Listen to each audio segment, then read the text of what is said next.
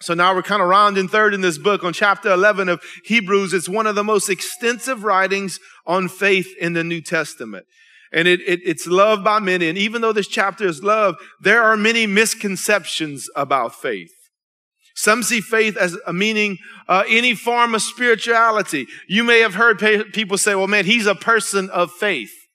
Well, people have faith in a lot of different things and a lot of different gods. And, and again, if it's not the true God of the Bible, a lot of false gods, right?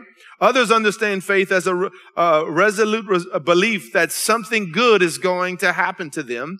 Maybe faith is a ticket to, to health or wealth. Still others think that faith is a blind leap against facts. None of these constitutes as biblical faith. Today we're going to break down from Hebrews 11 into two sections because obviously a pretty long chapter. We're going to look at it in two sections uh, uh, and look at uh, what true biblical faith is. I'm going to do this by giving you the biblical description of faith and then the biblical demonstrations of faith, which that part is really known when you, he starts listing all these heroes of the faith, right? We call the Hall of Faith. So let's start out by reading uh, Hebrews 11, 1 through 3, looking at the description of faith. Let's read that. Faith, in some translations say now faith.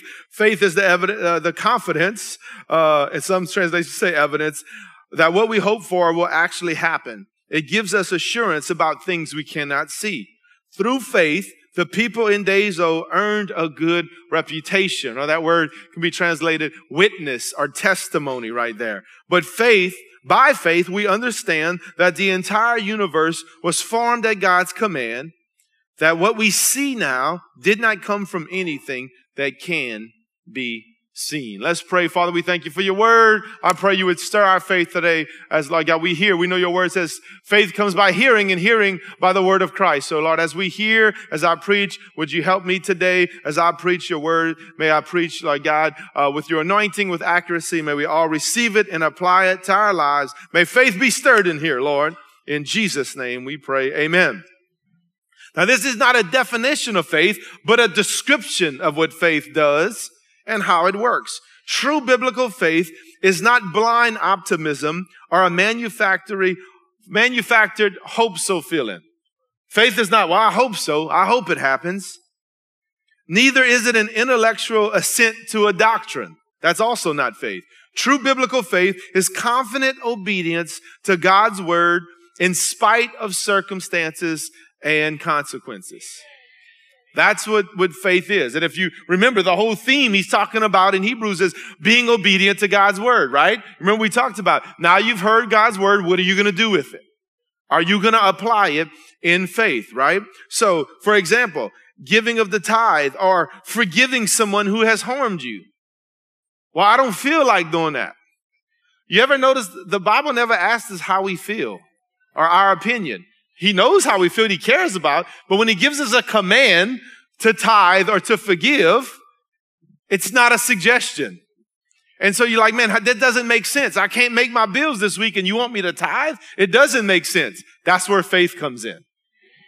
That's where faith comes in, where the Bible says, as God himself said, if you will bring your tithe to the storehouse, I will open up the windows of heaven and pour out a blessing where you can't contain it. Test me on this and see if it's not true. So you look at your bank account and you see the tithe and you say, okay, or a missions offering, like, man, I feel stirred to give. I want, man, that's awesome, Abbeville. I want to sow into that community, but I don't, you know, I, I, man, I don't have a lot. Well, that's what, that's where faith comes in. Because you're being obedient to what the Lord is. Now let me get off of money because some of you are squirming already. What about forgiveness? Jesus commands us to forgive. And he says, I've forgiven you more than anybody can ever do to you that you could be able to forgive them. Or you, we've done way worse, right? Our sin, we, we, we, we just sang about the blood and worthy is the lamb. It was because of our sin that he had to be the lamb of God. So I get people I've done a lot to is, but when they say, yeah, but I can't forgive. There's no way I can forgive. They don't deserve for me to forgive them. That's disobedience. It takes faith to forgive. I didn't even plan to say that. You may want to write that down. It takes faith to forgive because it doesn't make sense here. That person has hurt us. That person has betrayed us. That person has abused us. But the Bible tells us to forgive all through Old and New Testament. So it takes faith to forgive. Amen. So again, because, because biblical faith is confidence in God's word, despite of the circumstances, are the consequences. See, those who live by faith take confident action based on what God has revealed about his character and his will. See, we can have faith because of who God is. Faith is only as good as its object, by the way. This is what the world, oh yeah, well, I have faith in, you know, this table right here. Well, not technically I do because my iPad will fail if, if it falls, right? But some people have faith in people and all of that kind of stuff. Faith is only as good as the object you're putting your faith in. Our faith is in the Lord Jesus Christ. And when we look at who he is, his character, and then again, his will, right? What is his will for our life, right? Faith is not some feeling that we can manufacture. It's our total response to what God has revealed in his word. Three words in Hebrews 11, 1 and 3 summarize the true biblical, what true biblical faith is. And again, and they're kind of interchanged, but I'm going to give you the definition. They all mean the same thing. Confidence, assurance, and reputation. The word translated confidence, remember, faith is the confidence, right, of the things hoped for. Confidence means literally to stand under, to support. So faith is to the Christian what a foundation is to our house. It give, gives confidence and assurance that this building we're standing in will stand up because of the foundation. Are you tracking with me? If you don't have confidence in a foundation, your house can fall. Jesus even talks about that, right? If we build our lives on Him, we build a strong foundation. That's what it means, confidence. Now, the word assurance or evidence uh, simply means conviction.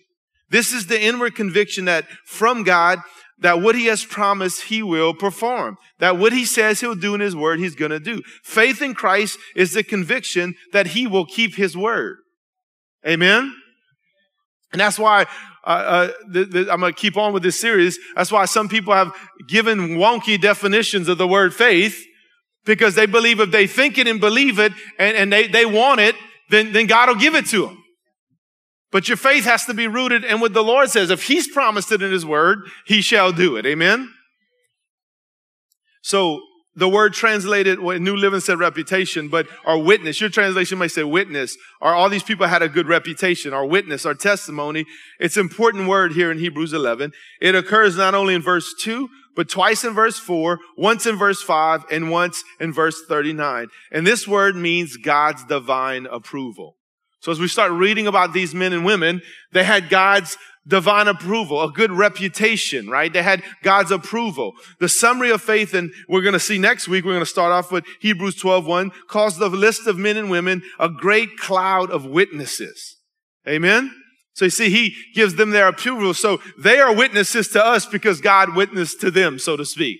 God gave them his approval in faith, and so they're a cloud of witnesses for us. In each one of these examples, we'll see in a minute, God gave his divine approval, as I just mentioned. Verse 3, the writer of Hebrews makes it clear that faith enables us to understand what God does or has done, like creation. He said, by faith, we know that the whole universe was created by God's command. It takes faith to believe in creation. That's what Hebrews chapter 11 says, right? And that's why, you know, people, uh, you know, and I love how science is actually backing up a lot of the things that they, that they said science has dispelled. And I was talking to another brother in the, uh, in the Lord just recently. We were talking about this and, and talking about different things that people say about that, but it ultimately takes faith. Cause like you said, what's been created, what we see came from nothing that we can see. Right?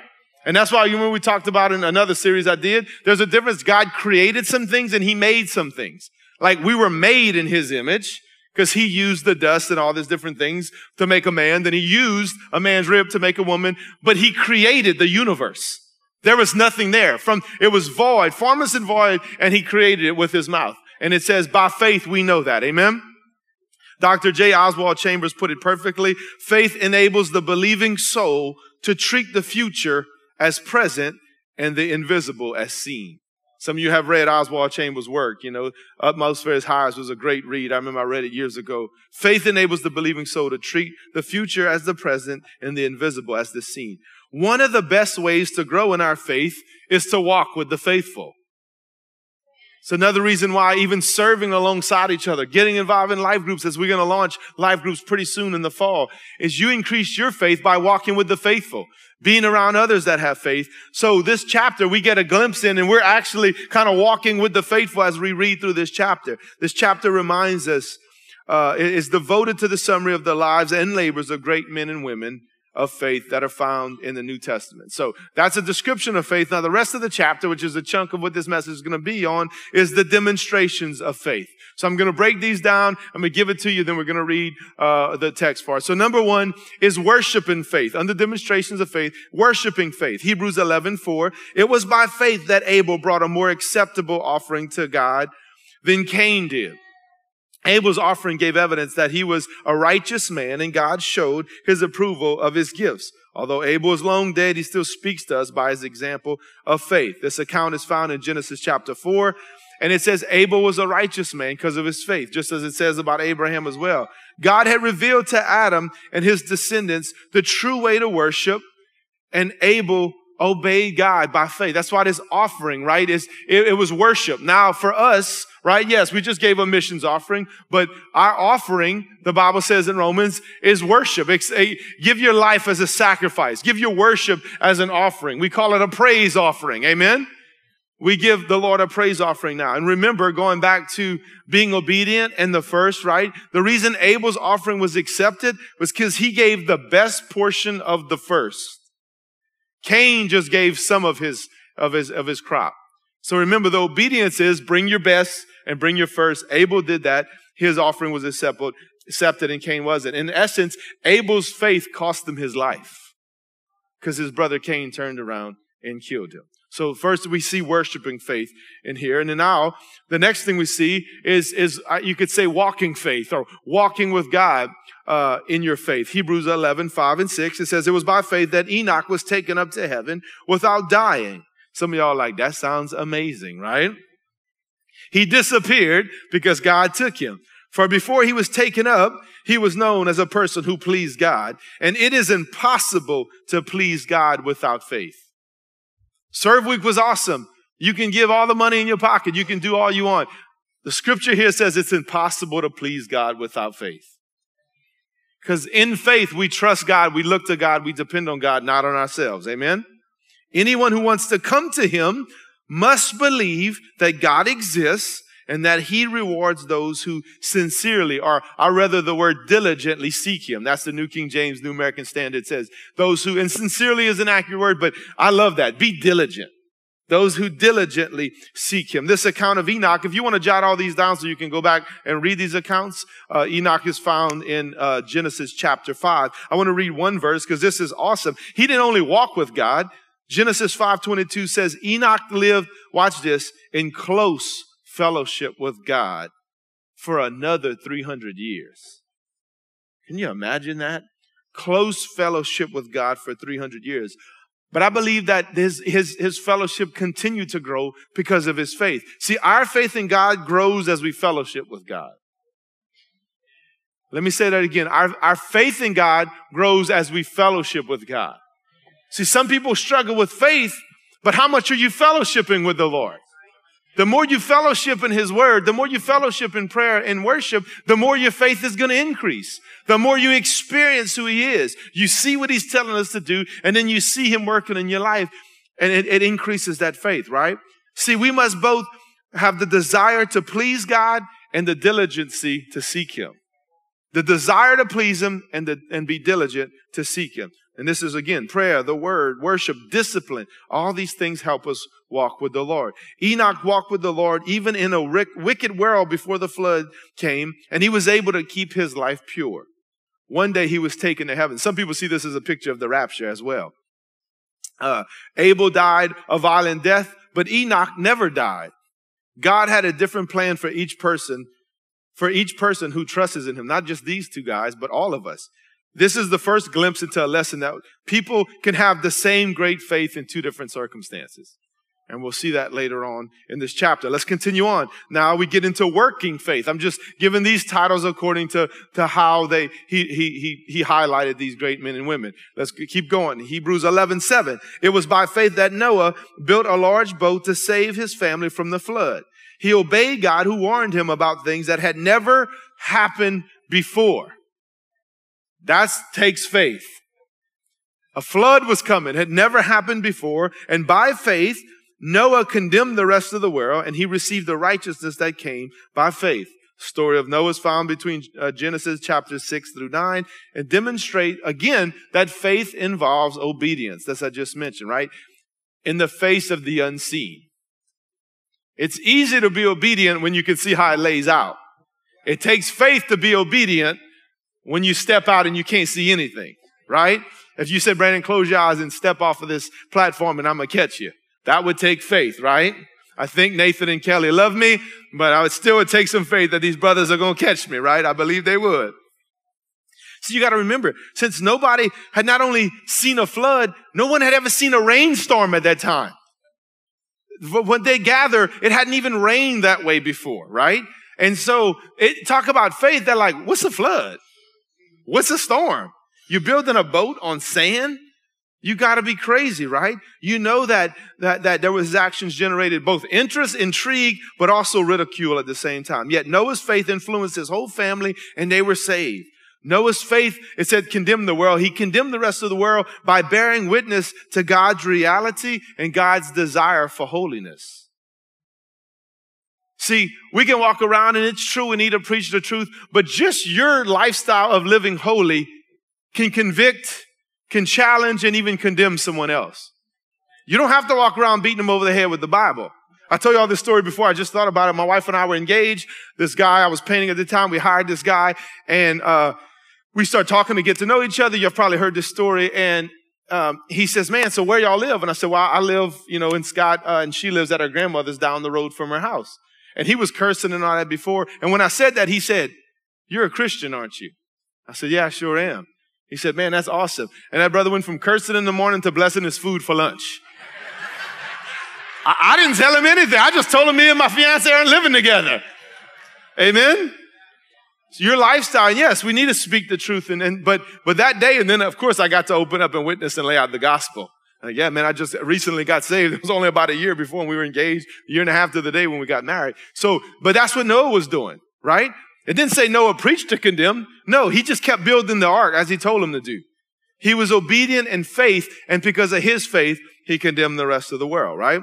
In Matthew 24, Jesus uses this experience to warn people, again, to be ready for his return. Just like Enoch being taken is a picture of the rapture, Jesus says the same thing. In Noah's day, he uses the example that people will be involved in innocent everyday activities and they completely ignored Noah's witness and people are doing the same thing.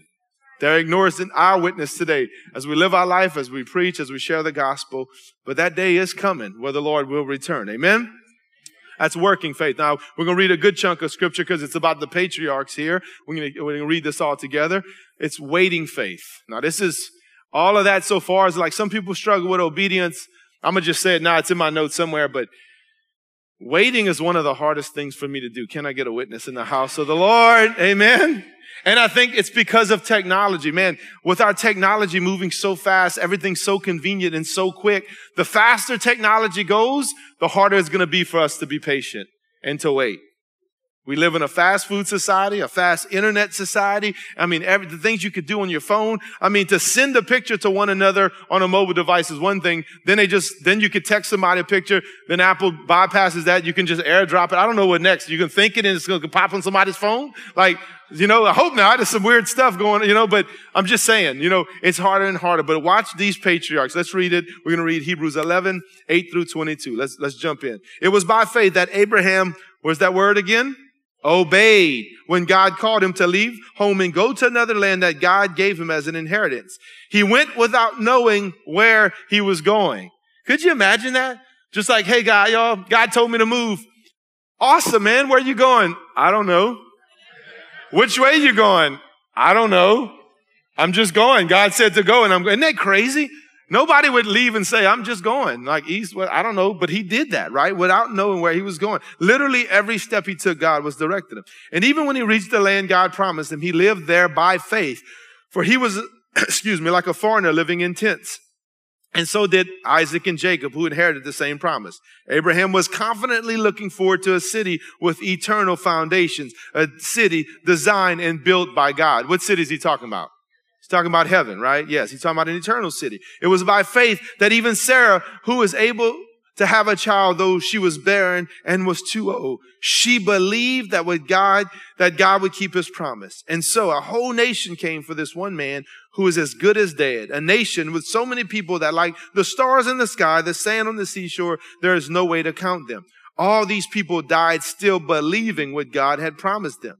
They did not receive what was promised, but they saw it all from a distance and welcomed it. They agreed that they were foreigners and nomads here on earth. Obviously, people who say such things are looking forward to a country that they call their own. Again, that country is not here on earth. If they had longed for the country they came from, they would have gone back. But they were looking for a better place, a heavenly homeland. That is why God is not ashamed to call them their God, for he has prepared a city for them. See, goes back to that word reputation or witness. He's not ashamed to call them their God. He gave them their approval, his approval because of his faith. It was by faith that Abraham offered Isaac as a sacrifice when God was testing him. Abraham, who had received God's promise, was ready to sacrifice his own son Isaac, even though God had told him, Isaac is the son through whom your descendants will be counted. Abraham reasoned that if Isaac died, God was able to bring him back to life again. And in a sense, Abraham did receive his son back from the dead because he thought he was good as dead. He was going to sacrifice him, but he still had faith God was going to bring him back. It was by faith that Isaac promised blessings for the future, for the future in his sons, Jacob and Esau. And it was by faith that Jacob, when he was old and dying, blessed each of Joseph's sons and bowed in worship, and he leaned on his staff. It was by faith that Joseph, when he was about to die, said confidently that the people of Israel would leave Egypt. He even commanded them to take his bones with them when they left. So here's an account of the, what they call the patriarchs of Israel, right? And really of, of the faith, right? Because we're, the, the, obviously Jesus came through, uh, uh, this line, right? Um, through the, the Jewish heritage where, you know, uh, we have our, our new covenant, uh, uh, relationship with the Lord. The emphasis in this section is on the promises of God and his plans for the nation of Israel. Again, just uh, as, as, we just to recap that, right? The nation began from the call of Abraham. God promised Abraham and Sarah a son they had to wait 25 years for, for the fulfillment of this promise. Their son Isaac became the father of Jacob and Esau, and Jacob, who was re- who really built the nation through the birth of his 12 sons, which became the 12 tribes of Israel. God used Joseph to save the nation of Israel after they went into slavery out of Egypt, and Moses would later deliver them from Egypt. See, again, waiting for most of us is the most difficult discipline we have to do. Amen? But true faith is all about waiting for the fulfillment of God's purpose in God's timing. God's purpose, right? Our vision for you, know God, live free, find your purpose and make a difference. We all have purposes in our life, but in God's timing, right? But while we're waiting, it's like, what should I do while I wait? Keep obeying. Hebrews 11, 8, by faith, Abraham obeyed. See, you can think, well, I could just obey, but no, you have to obey in faith. In faith, knowing that what God's telling you to do is going to come to pass, even if it takes 25 years when that little, that little, uh, buffering thing going, we don't want to wait 25 seconds. Why is our internet not working, man? I'm just telling you what I say, right? And y'all laughing because you do the same thing, right? We don't want to work 25 seconds. This brother waited 25 years. He obeyed when he didn't know where he was going. He lived in tents and then uh, he was a foreigner and a pilgrimage in this world. And ultimately, church, as believers, we're also foreigners and pilgrims on this earth. This is not our home.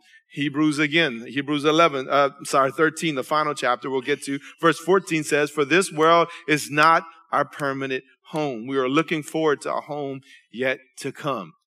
We have to live in this world. We have to work in this world. We serve in this world. We worship, but this is not our home. We really must focus on our heavenly home more than our earthly home. Now it's hard to do because we see this world all around us. That's why we have to focus in faith. Come on, you may want to write that down too. You need to forgive in faith and you need to focus in faith too. You got to focus on heavenly things. That's why the Bible tells us to do that. Abraham had his eyes on his heavenly home and lived in the future tense. So he also obeyed when he did not know how God's will would be accomplished. Both Abraham and Sarah were too old to have kids, yet they believed God and God did a miracle. Even though here it says Sarah believed, Sarah first laughed. You remember when God said that she would have a baby? She actually first laughed. At some point, faith must have kicked in. But she laughed at first, like, yeah, right. An old lady like me, man, he's, he's old, I'm old, everybody old around here, right? And how are we going to have a baby? But they did. It was a miracle.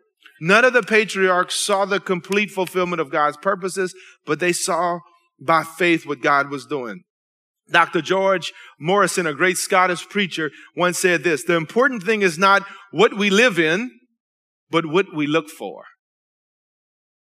So let me, let me say that again. If you, if you, you're always looking at your neighbor's bigger house or you're wanting a bigger place to live or something bigger to drive, it's not important what we live in or what we drive in, but what we're looking for. Are you only looking forward to that raise next year or that promotion or that bigger house or that bigger car? You, you, you, you have, you're nearsighted if that's all you're looking for. We got to be looking for the heavenly home. Amen. These men and women of faith, again, they lived in tents, but they knew their heavenly home was awaiting them. Listen, I'm going to say this again. I'm, I'm building on this. God always fulfills his promises to his believing people, either immediately or ultimately. Finally, Abraham obeyed God by faith, and when he did not, when he did not know why God was doing what he was doing, why would he tell him to sacrifice his son Isaac? It made absolutely no sense. He promised the descendants, he said, go outside your tent, look outside, look at the stars. If you can count them, that's how many descendants you'll have, right? He has this one son. God finally gives him a son. Of course, he had, uh, you know, um, uh, Ishmael on his own doing, not in faith. And, and, and that didn't turn out well. But Isaac is now the promised son. Now God's telling him to sacrifice his son. That didn't make any sense. That's why Proverbs 3, 5, and 6 tells us, lean not on your own understanding. Trust in the Lord with all your heart and lean not on your own understanding, right? See, the test of faith become more difficult as we walk with the Lord, yet the rewards are more wonderful. You're going to have to have greater faith as you keep walking with the Lord for greater things. And Abraham, Isaac, Jacob, and Joseph, we have four generations of faith. Sometimes these men failed. As you read through the Old Testament, you see that. But they basically were men of faith. They were not perfect. Hallelujah, because neither are we. But they were devoted to God and trusted his will. And then Joseph, man, his faith was truly remarkable. After the way his family treated him, brother sold him into slavery, tried to kill him. He was falsely accused when he actually did the right thing. All of these things, forgot about in prison. He never abandoned his faith. The Bible tells us his faith actually grew stronger. He even in an ungodly influence of a world like Egypt did not weaken his trust in God. It only grew stronger. And listen to me church. Joseph did not use his family, his job, or his circumstances as an excuse for unbelief. So we shouldn't either. He had the worst circumstances that he could have said, man, ain't no way God's going, you know, I keep doing the right thing and worse things keep happening. You ever feel like that? Just be honest. Like, man, I'm doing the right thing and, and things bad keep happening. Keep believing. Keep having faith. And the Lord, His character, His will, and His word. Amen. Joseph knew what he believed and, and which was that God would one day deliver his people from Egypt, and he didn't even see it in the physical. And Joseph also knew where he belonged in Canaan and not in Egypt. We got to know who we believe and where we belong. We don't belong to this world, y'all. Amen. Next is war and faith. Let's read uh, uh, Hebrews 11, 23 through 29. It was by faith that Moses' parents hid him for three months when he was born. They saw that God had given them an unusual child and they were not afraid to disobey the king's command. It was by faith that Moses, when he grew up, refused to be called the son of Pharaoh's daughter. He chose to share the oppression of God's people instead of enjoying the fleeting pleasures of sin. He thought it was better to suffer for the sake of Christ than to own the treasures of Egypt for he was looking ahead to his great reward. You notice that's the same, same theme for all of them, right?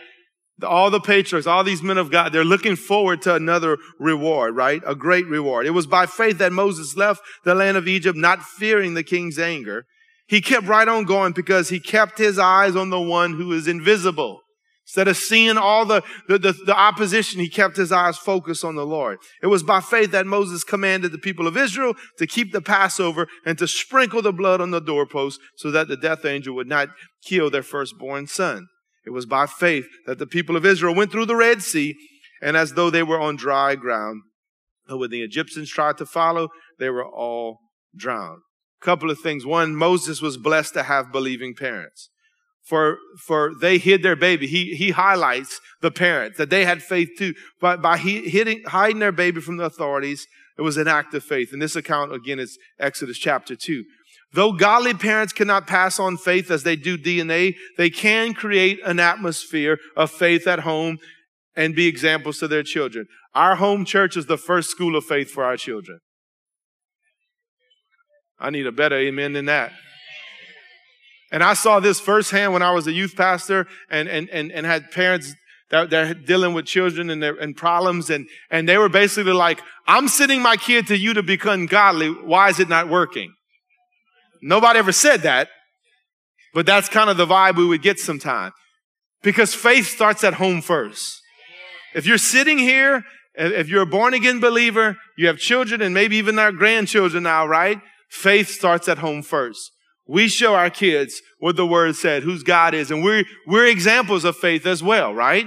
We show our kids what it's like to forgive and to serve and to tithe, right? And to do these different things in faith. See, three great themes are related to faith when it comes to Moses. First, the refusal of faith, verses 24 and 25.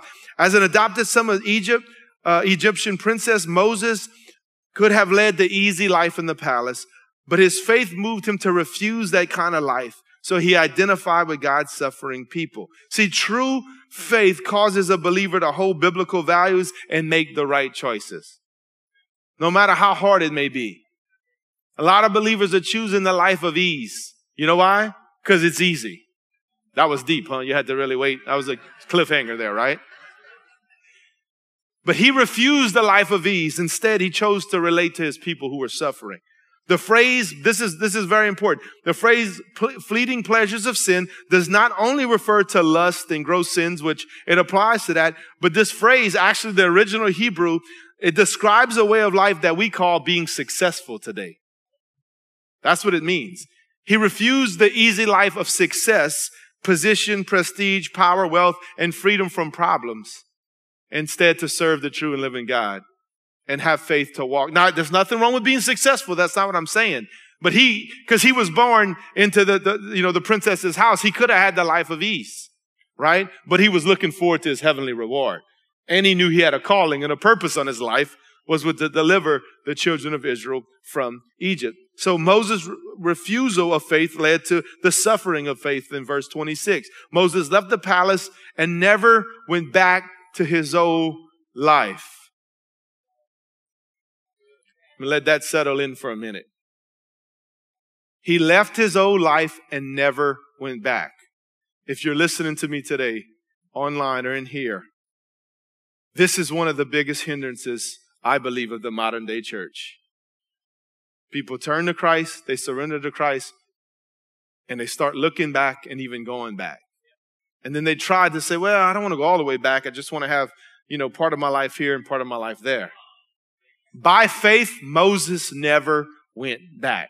Remember, he, he, possible he could have been the next Pharaoh, right? He was born to, to, to the, uh, uh, to Pharaoh's daughter. I mean, not born, I'm sorry, adopted.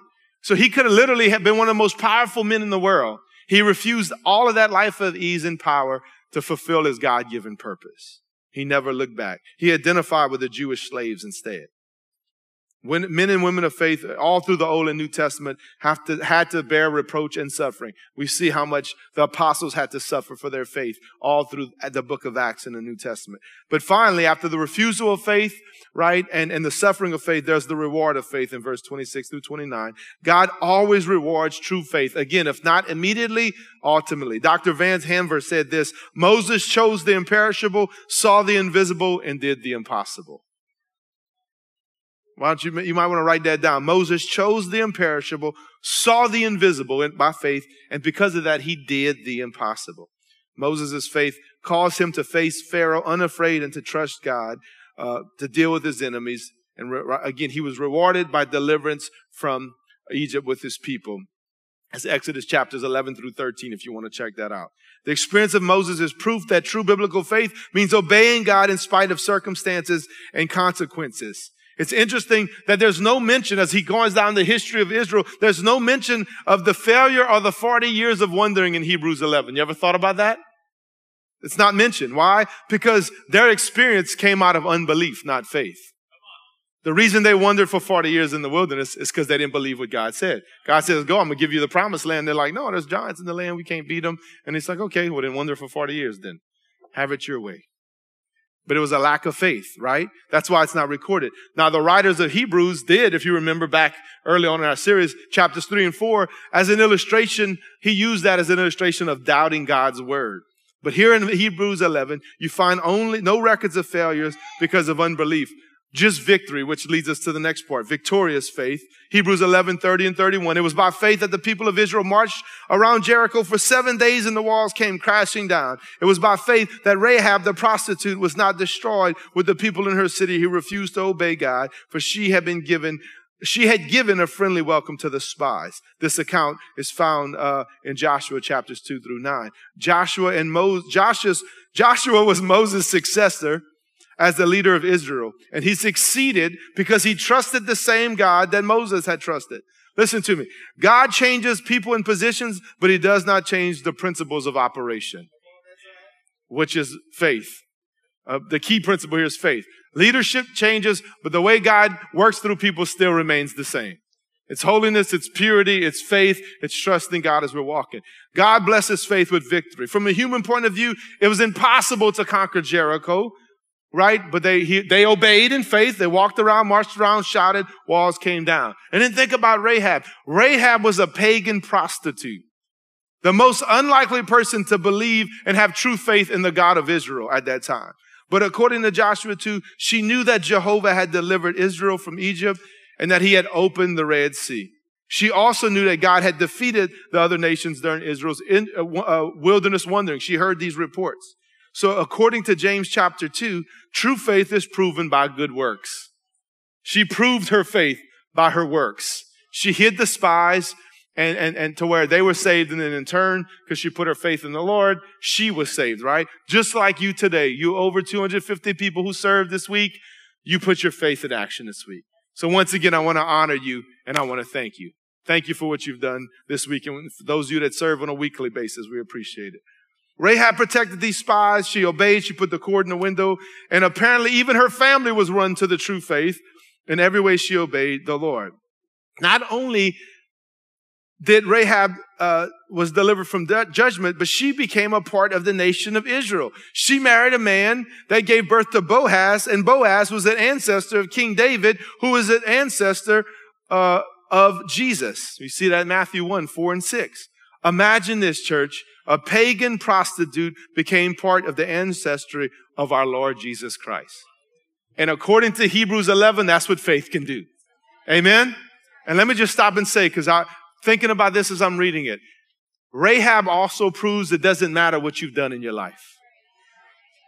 She was a pagan prostitute. Let me re- re- reiterate that. Right? So you may think, man, I've done too much. I can't be forgiven or I can't be used by God. Not only was she delivered, she was forgiven, delivered from judgment and saved. She was used and the ancestry of the Messiah came through her. Come on, somebody. That's redemption at its greatest, at its finest, right there. And it's all because of faith. So let's wrap this whole thing up now and finish up the chapter. And this is what I've been kind of been threading in this whole chapter. And I want, because this is a misconception for years uh, about faith uh, and, and, I even early on uh, might have got caught up into this, but, but as I'm studying Hebrews, it just shows very clearly the truth about faith. The same faith doesn't always have the same outcome. The same faith doesn't always have the same outcome. He continues on, he, he closes out this chapter with, in, in Hebrews 11, 32 through 40. How much more do I need to say? It would take too long to account the stories of faith of Gideon, Barak, Samson, Jephthah, David, Samuel, and all the prophets. By faith, these people overthrew kingdoms, ruled with justice, and received what God had promised them. They shut the mouth of lions. Daniel quenched the fire, quenched the flames of fire, the three Hebrew men, right, in the fire and the flames, escaped death by the edge of the sword. Their weakness was turned to strength. They became strong in battle and put armies to flight. Women received their loved ones back from the dead again. Now this is faith. Same chapter, nothing breaks. But others, Others with faith. He's still talking about faith here. Y'all following me? But others were tortured, refused to turn from God in order to be set free. They placed their hope in a better life after the resurrection. Others were chained in prison. Some died by stoning. Some were sawed in half. Others were killed with the sword. Some were, went about wearing skins of sheep and goats, destitute and oppressed and mistreated. They were too good for this world. I love that. Wandering over deserts and mountains, hiding in caves and in holes in the ground. All these people earned a good reputation. There it is again, good reputation, God's approval because of their faith. He, he reiterates these same people that didn't see, didn't have all this great thing. They earned a good reputation with God because of their faith, yet none of them received all God had promised. For God had something better in mind for us so that they would not reach perfection, which means heaven being glorified without us. See, we have a variety of different personalities here, but faith can operate in the life of any person who listens to God's word and surrenders to his will. So let me also say that. Well, you're like, well, pastor, you got faith because you're the pastor. No, the Bible's showing us here in one chapter of, of scripture, anyone could have faith if you obey his word and you surrender to his will. There was, there was kings and warriors and prostitutes and women and men and all kind of people that had faith, right? Gideon was a frightened farmer who did not even grow strong in his faith right away, right? Judges 6. The story of Samson, Judges 13, right? He wasn't even a godly man. He was a Nazarite at birth, but he went off and gave into his fleshly desires. But he did trust God at the end, asked God to help him and had faith in the end. And Samson was willing to give his life to defeat his enemy. But it's not possible, again, to examine all the examples of faith. Even the writer says this, so we're not going to get into all of them. But he stopped after uh, he mentioned David and Samuel who had great faith. There were many examples of Old Testament men and women who won victories referred to in these verses of scripture. Again, I mentioned something. David subdued, uh, you know, kingdoms. Daniel the lions, then Shadrach, Meshach, and Abednego in the fiery furnace. And the women mentioned in Hebrews 35, 1135, it's recorded in 1 Kings 17 and 2 Kings 4. See, the transition from Hebrews 11:35 is important. Not all men and women of faith experience miraculous deliverance.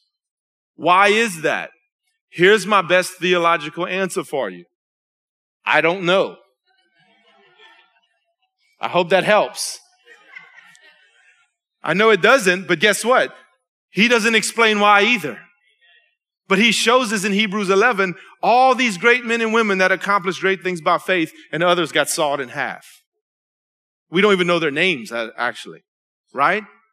But it just shows us that, you know, some were tortured, some died. The word translated others in Hebrews 36 means others of a different kind. These others of faith God didn't deal with the same way he did Moses, Gideon, and David. I personally know and have experienced and seen God's miraculous power in healing and provision, right? He's delivered people from harm, our family. They can tell you maybe next week, I don't want to steal the thunder. They had a miraculous deliverance in, in Costa Rica on a bus trip. And it really was supernatural, right? And God's hand was upon him. I know God can heal. I know God can deliver, but I also know that God does not have to heal in order to prove that I have faith. Because I've laid hands on people and prayed for people and that miracles happen. I also laid hands on many more and nothing happened.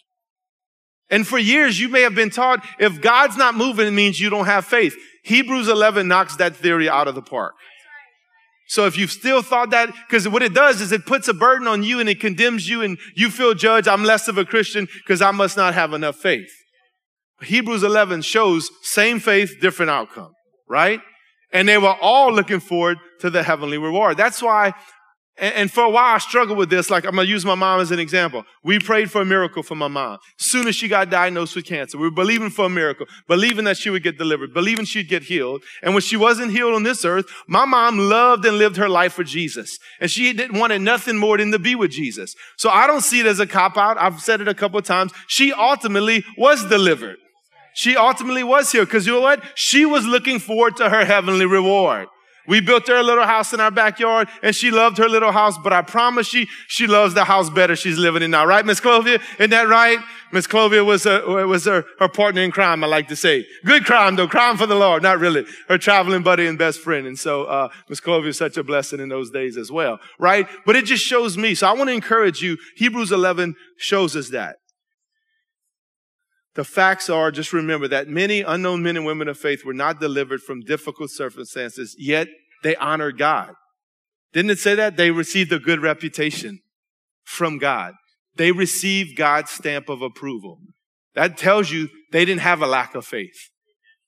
But for some reasons unknown to us, that's why I say, I don't know, God chooses to heal one and deliver another. Well, some people say, well, Brandon, doesn't that discourage you? Absolutely not. I'm going to believe and pray according to God's will and word every time if somebody's in agreement to wants to be healed, wants to be delivered. But I also know that if it doesn't happen, it doesn't mean I have a lack of faith or by the way, God's any less good. I know a man, a pastor that's been on dialysis since he was 16 years old.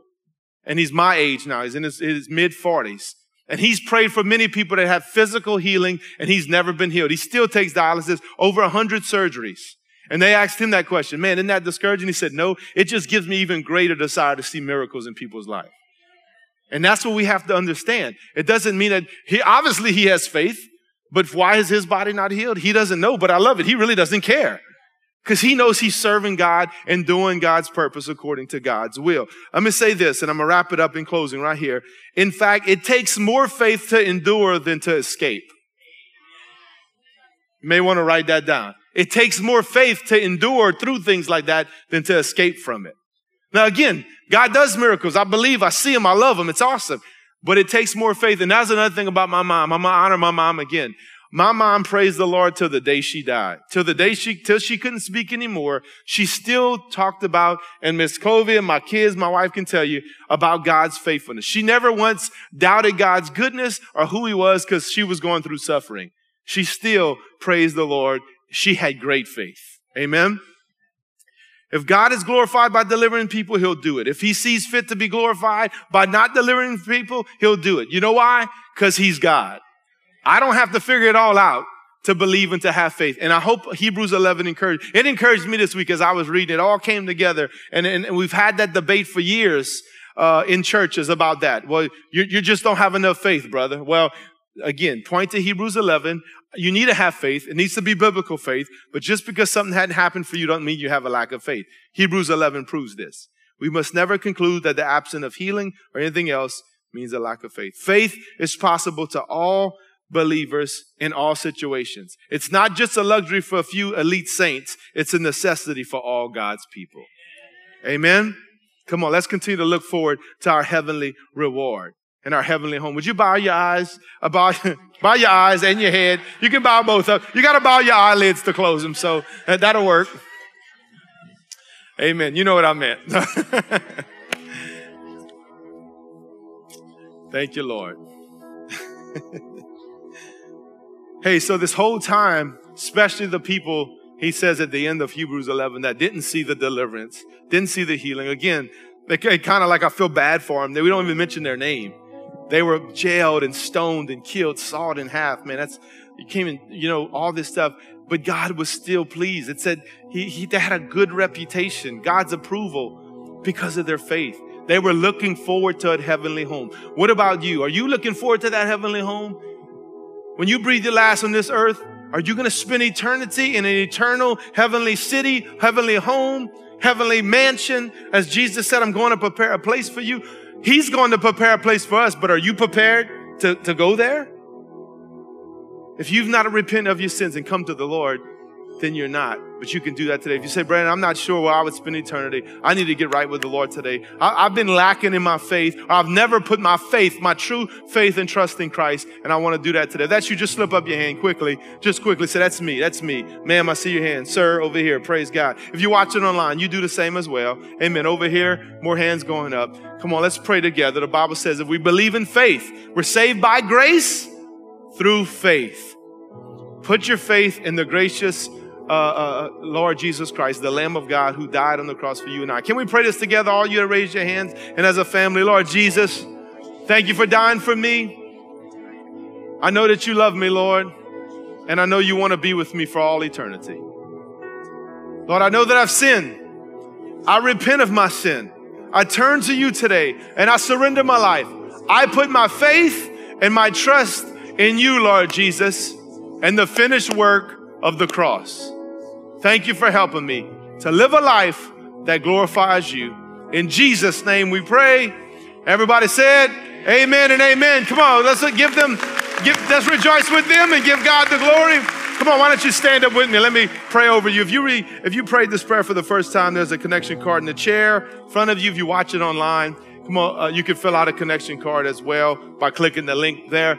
Come on, can we pray together? Come on, how many of you say, man, I, I want to be stirred up. I want to have true biblical faith. I hope maybe some condemnation was broken off of some people. How many of you would say, Brandon, I'm still believing God for something in faith? Let me see your hand. Come on, let's pray for that. Let's pray that you, we'd be stirred for, by faith. And don't ever let somebody lie to you and say, if it ain't happened yet, it's because you don't have enough faith.